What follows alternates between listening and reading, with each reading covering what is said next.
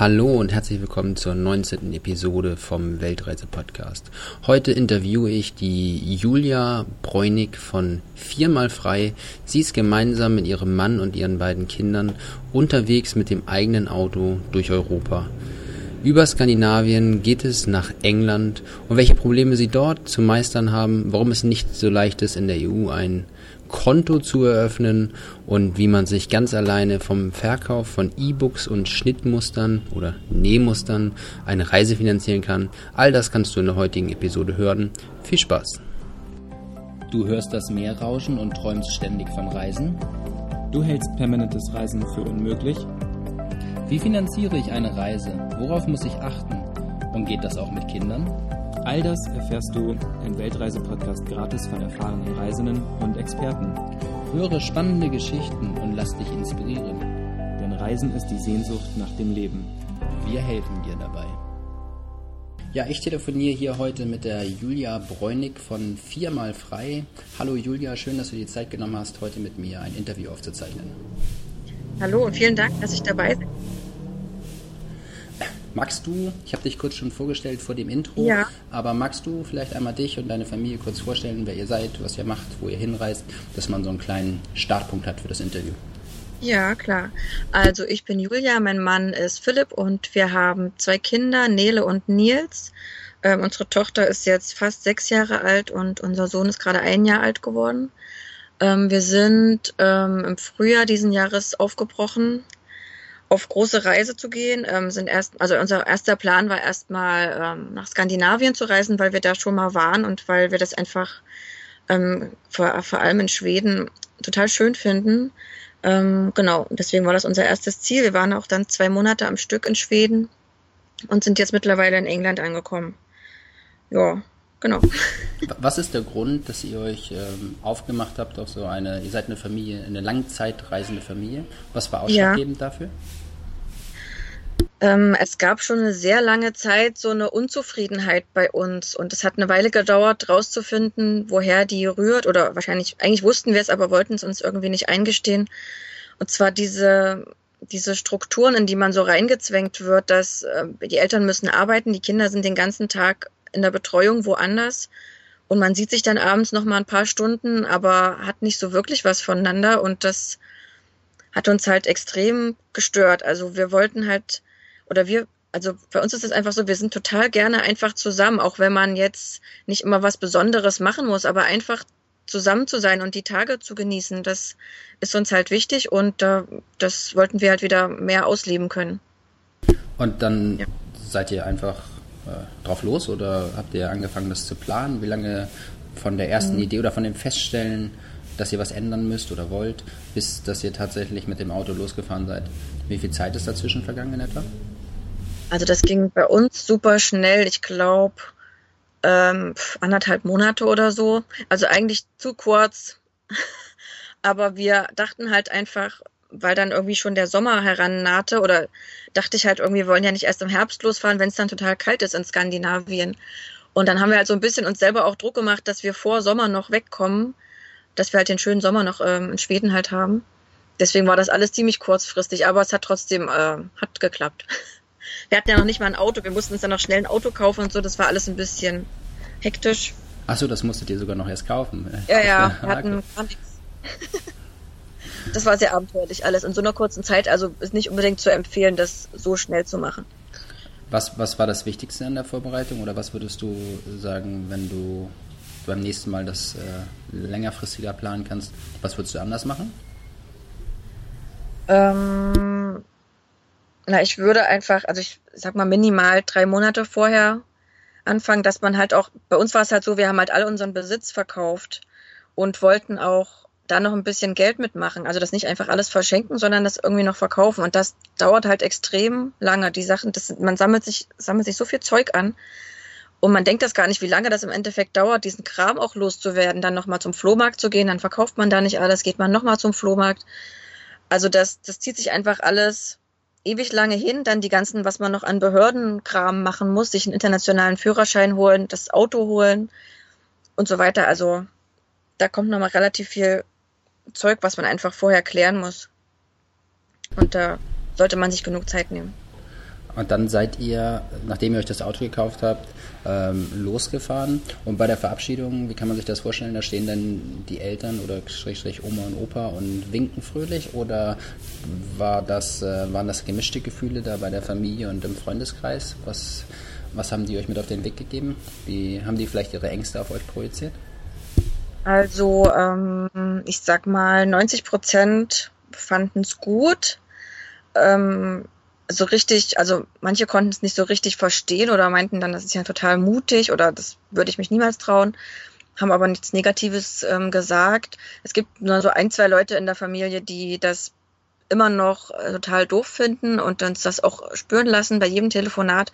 Das ist halt ein bisschen oder finden wir ein bisschen schade, auch für die Kinder, weil die Kinder das halt auch mitkriegen, dass da die Stimmung irgendwie komisch ist.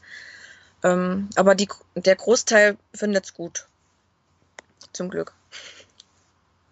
Ja auch wenn sie sich das selber nicht vorstellen könnten. Also das ist, ja. Sind die dann, das muss ich mal fragen, weil wir vielleicht auch nächstes Jahr durch Europa reisen wollen, kommt die Familie ja. euch dann, dann besuchen? Weil in Europa sind die Distanzen ja durchaus ähm, händelbar als im Langstreckenflug nach Australien zu uns zum Beispiel. Ja. Ähm, ähm, haben, habt ihr den engeren Kontakt? Merkt ihr das?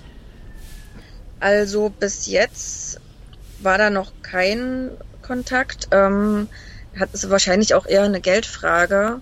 Ähm, wir haben aber schon Besuch bekommen von einer Freundin von mir, die hat sich dann halt schon mal ins Auto gesetzt und ist dann zu uns nach Schweden hochgefahren. Also ich, wenn man will, kann man das sicherlich schon machen. Äh, bis jetzt ja, wurden da noch keine Initiativen gestartet. Okay. Eine der, der großen Fragen, die hier immer wieder auftauchen im Podcast, ist ja, wenn man mit einer Familie äh, langzeitreisend ist, das Ganze kostet ja Geld. Das ist ja ein anderer Schnack, ja. wenn du alleine unterwegs bist mit einem Rucksack und durch Südostasien travels und für 5 Euro die Nacht schlafen kannst, als wenn du ja. plötzlich äh, zwei Kinder hast, ein Auto hast. Ähm, was kostet euch so die Reise? Also ähm, Europa ist ja durchaus teurer als Asien ja, oder Amerika. Genau. Äh, schreibt ihr das auf? Wisst ihr, was das kostet? Oder habt ihr ein Budget, mit dem ihr plant? Mm, nicht so richtig. Also wir sind muss ich jetzt ehrlich zugeben, da so ein bisschen blauäugig auch rangegangen. Also wir hatten uns das vorher relativ einfach vorgestellt, weil ich bin halt selbstständig und habe ähm, ein Großteil kommt über passives Einkommen rein, über E-Books. Ähm, und wir hatten, sind davon ausgegangen, dass die Einnahmen genauso bleiben, was nicht der Fall war, weswegen ich jetzt wieder angefangen habe, ähm, freiberuflich zu arbeiten, auch als Webdesignerin und so. Ähm, und wir haben auch den Fehler gemacht, unsere Ausgaben und nicht so richtig zu dokumentieren. Das kam dann erst nach ein paar Monaten, dass wir dachten, irgendwie wird das Geld knapp, was ist hier los? Und dann festgestellt haben, die E-Book-Verkäufe sind total zurückgegangen. Wir geben viel mehr aus, als wir geplant hatten. Gerade jetzt in Skandinavien ähm, sind einfach die Preise extrem teuer von Lebensmitteln und Benzin. Also das war echt, äh, ja, hat ein ziemliches Loch in unsere Familienkasse geschlagen. Und jetzt ähm, versuchen wir das gerade alles so wieder ein bisschen in die richtige, richtige Bahn ähm, zu lenken. Das heißt, du hast kurz erwähnt, das Haupteinkommen bei euch aus passiver, äh, aus, als passives Einkommen für Leute, die es nicht wissen, das bedeutet, man schafft sich in irgendeiner Form ein Online-Business, was äh, fast automatisiert äh, oder vollautomatisiert läuft und erhält daraus eben sein Einkommen. Andere Leute machen das mit irgendwelchen Finanzgeschäften, dass sie Aktien kaufen und jeden Monat regelmäßig ihre Dividenden bekommen. Was genau hast du gemacht? Was für E-Books sind das, die du da verkaufst oder auf welchen Seiten kann man sich das angucken? Also das sind ganz verschiedene Bereiche. Angefangen habe ich mit, äh, mit Schnittmustern und Nähanleitungen. Die gibt's über das Label Kreativlabor Berlin, ähm, zum Beispiel für Taschen, für Kleidung, auch für Kindersachen. Ähm, das sind halt digitale E-Books, die man sich ähm, runterladen kann, dann zu Hause ausdrucken kann, das Schnittmuster zusammenkleben kann und dann gleich sofort das nähen kann. Da ist immer eine ausführliche Anleitung dabei. Das war eigentlich viele Jahre so mein Hauptgeschäft. Ähm, das, was halt jetzt immer noch weiter läuft dann hatte ich irgendwann angefangen, ähm, dass ich irgendwie, ich habe entdeckt, ich möchte ganz, ich möchte schreiben. Also mir macht das Schreiben einfach total viel Spaß und habe dann angefangen zu schreiben über Selbstständigkeit, über Online-Business, übers Bloggen und alles sowas. Und da sind auch ein paar E-Books entstanden. Genau, die gibt's über ähm, Happy Visions. Das ist mein zweiter Blog unter www.happyvisions.de. Und ähm, genau, jetzt gerade habe ich ein neues Buch rausgebracht, passend zum Thema äh, über Reisefamilien wo ich halt nochmal geschrieben, aufgeschrieben habe, welche Möglichkeiten es alles gibt zum Geldverdienen. Das ist ja nicht nur mit Online-Business möglich, sondern es gibt ganz, ganz viele äh, Arten, wie man Geld verdienen kann oder was man unterwegs alles so machen kann an Jobs. Ähm, habe halt ganz viele Tipps auch reingeschrieben zur Vorbereitung, ganzen, was man da mit Behörden und so weiter klären muss, mit seinem, seiner Wohnung äh, und so weiter. Alles, ja, eigentlich alles rund um das Thema. Also ich habe das Buch selber auch schon gelesen und ähm, ich kann das jedem, der hier auch diesen Podcast jetzt hört, einfach nur empfehlen. Ich bin ähm, überrascht gewesen, dass man, ich glaube, es sind 100 Jobs, die du gefunden hast. Genau die ähm, in der Lage sind, auch von die, mit denen man auch in der Lage ist, von unterwegs aus zu arbeiten. Und da waren Sachen bei, an die hätte ich im Leben nicht mitgedacht äh, oder nicht mitgerechnet, sagt man ja, dass man damit ja. unterwegs Geld verdienen kann. Und aber du gibst wirklich sehr viel Informationen in diesem Buch raus, wo drin steht, wie man, ähm, wo man sich schlau lesen kann, was man machen kann, um den jetzigen Job in einen Online-Job umzuwandeln. Und ähm, also es ist eine absolute Leseempfehlung, würde ich immer sagen, oder eine Kaufempfehlung sogar.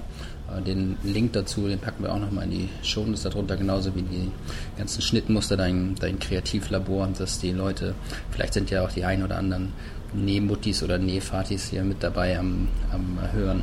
Und ähm, ja, gut. Aber mal ist mal eine Frage für mich, ganz interessenmäßig. Kann man vom Verkauf von Schnittmustern tatsächlich so viel Geld verdienen, dass man damit reisen kann oder auch vorher leben kann? Das ähm. scheint ja ein riesiger Markt zu sein, oder? Ja, es ist ein großer Markt, der wächst auch sehr stark. Ähm, was einerseits gut ist, auf der anderen Seite auch schlecht. Also das ist, sich am Markt zu behaupten, ist relativ schwierig, weil einfach immer neue Leute auf den Markt drängen, es viel Konkurrenz gibt und man muss, es gibt auch so einen Druck, dass man immer was Neues rausbringen muss das war jetzt halt auch das Problem, dass wir jetzt schon seit ein paar Monaten unterwegs sind. Ich habe keine Nähmaschine und nichts dabei, kann halt nichts mehr rausbringen und die, Einkäufe, äh, die Verkäufe sind halt sehr stark zurückgegangen, was halt schade ist. Ähm, aber der Markt ist auf jeden Fall da. Also das äh, selber machen ist ja total auf dem Vormarsch. Und auch was, was faire Mode angeht, also selbst, dass man einfach die Sachen selber näht und selber sich die Stoffe auswählt und dass es nicht in Fernost irgendwie zu unsäglichen Bedingungen produziert wird, ist halt auch vielen wichtig und die nähen dann halt einfach alles selber für sich, für ihre Kinder. Ja, finde ich eigentlich eine total super Sache. Ich habe äh, als kleiner Qualitätsunterstreicher auf deinem Blog gelesen, dass du sogar ausgezeichnet wurdest als beste Do-it-yourself-Bloggerin einmal. Also das scheint ja dann wirklich was genau. richtig Gutes zu sein, was du da machst. Ja, ich hoffe. da war halt mal so ein großer ähm, Wettbewerb mit, äh, ich glaube, da konnten, ja genau, da musste man sich bewerben, da waren ganz viele Blogger und dann haben wir alle so riesen krasse Projekte abgeliefert. Ich glaube, mehrere Monate, drei Monate oder so hatten wir Zeit und haben das dann präsentiert auf dieser Handarbeitsmesse in Köln.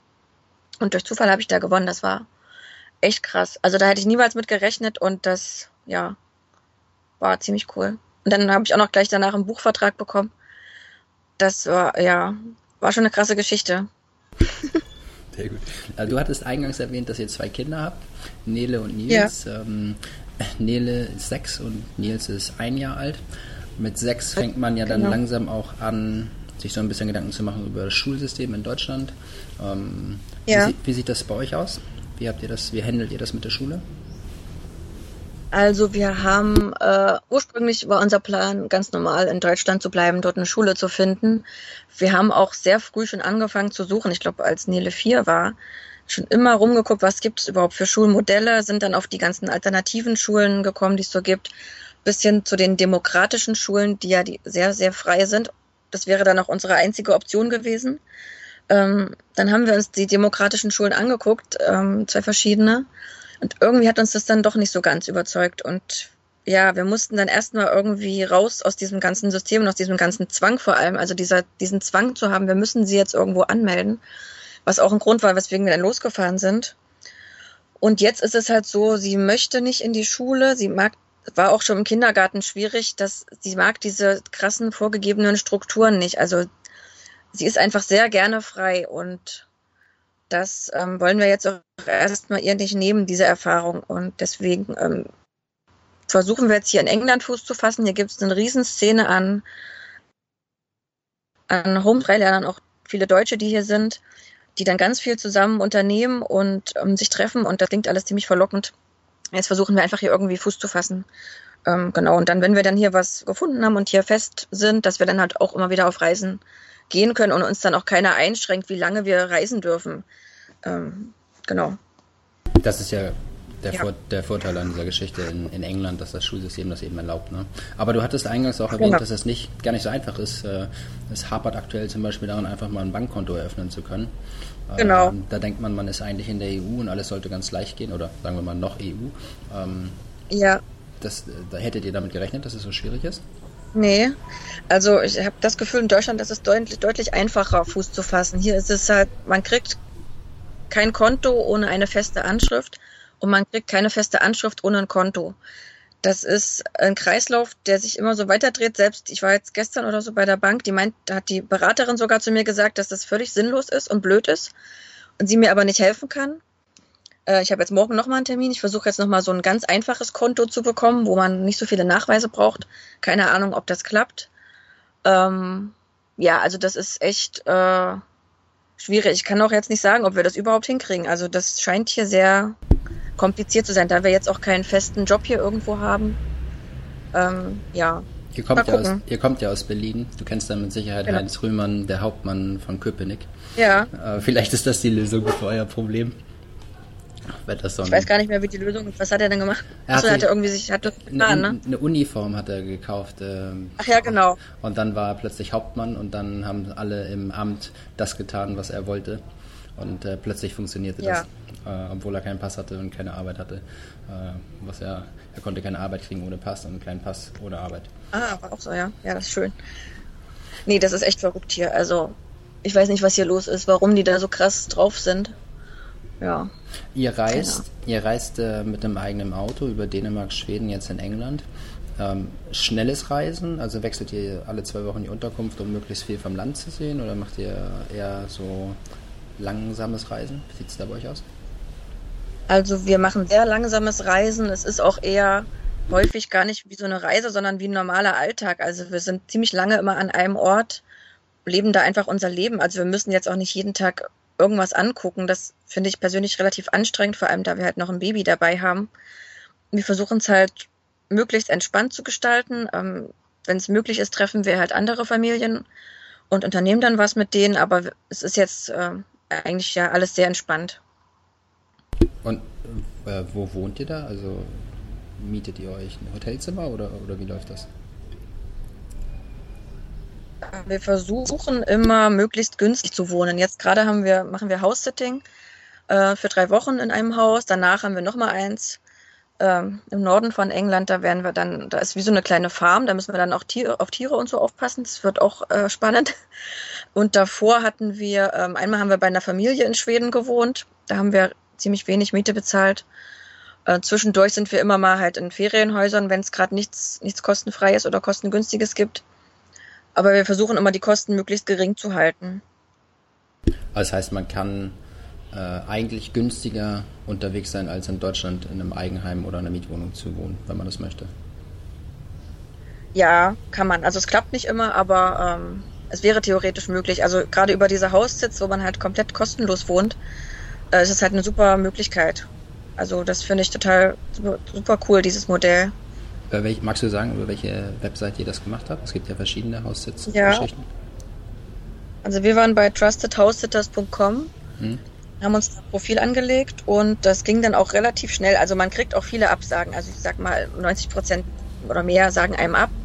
Aber ab und zu klappt es dann halt doch und das ist dann, ja, ist einfach total cool. Und nach und nach baut man sich dann halt eine Reputation auf, man kriegt halt Bewertungen von den Leuten und dann hat man bessere Chancen wieder. Als Familie ist es generell ein bisschen schwieriger, weil die schon eher lieber eine Einzelperson oder ein Pärchen haben wollen würden.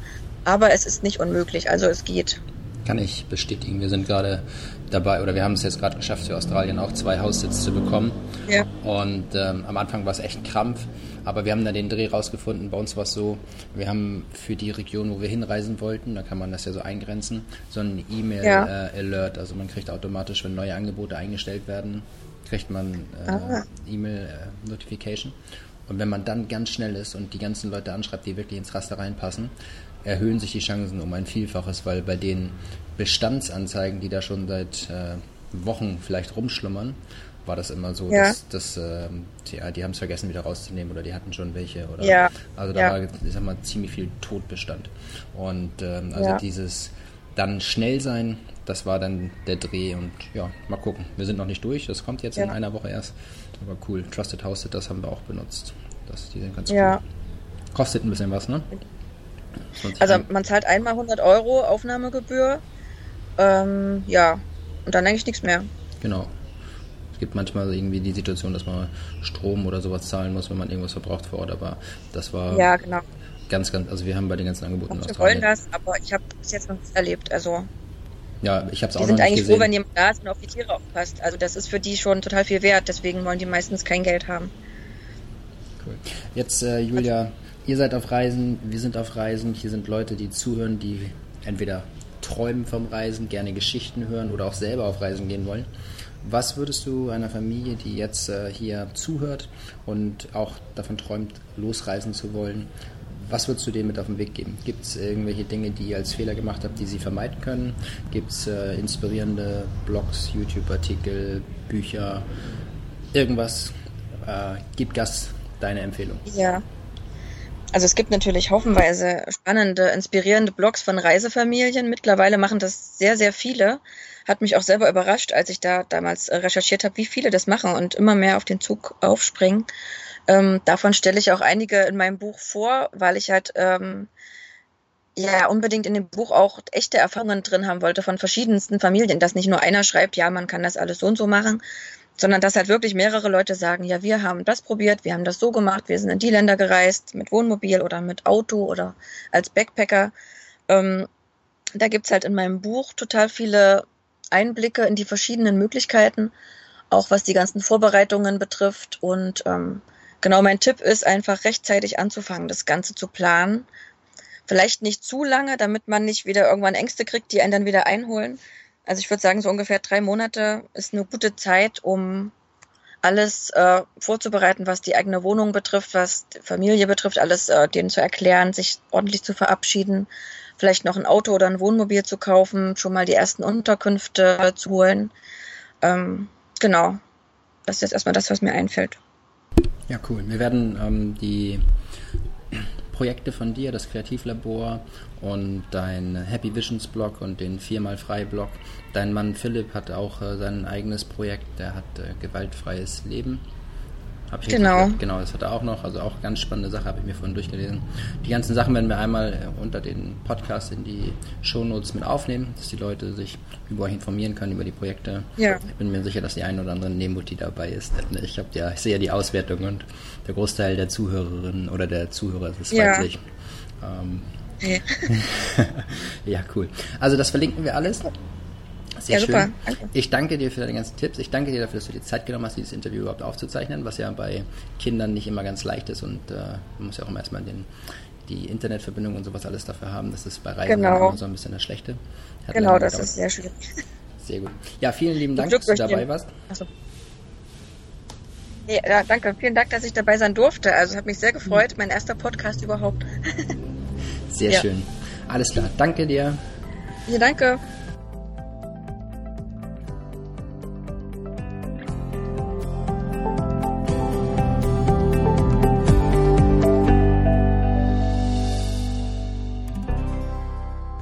Ja, das war die heutige Episode vom Weltreise-Podcast. Ich bedanke mich ganz herzlich für deine Aufmerksamkeit, dass du dieses tolle Interview mit Julia Bräunig gehört hast und wenn du jetzt vielleicht inspiriert bist, auch Gast zu geben, auf Reisen zu gehen, dann möchte ich dir wirklich dieses Buch, was die Julia geschrieben hat, empfehlen. Den Link dazu findest du, wie alle anderen Links auch, in den Shownotes oder auf www.weltreisepodcast.de-episodes-19 ist aber auch direkt verlinkt, also braucht man sich gar nicht merken. Vielen lieben Dank.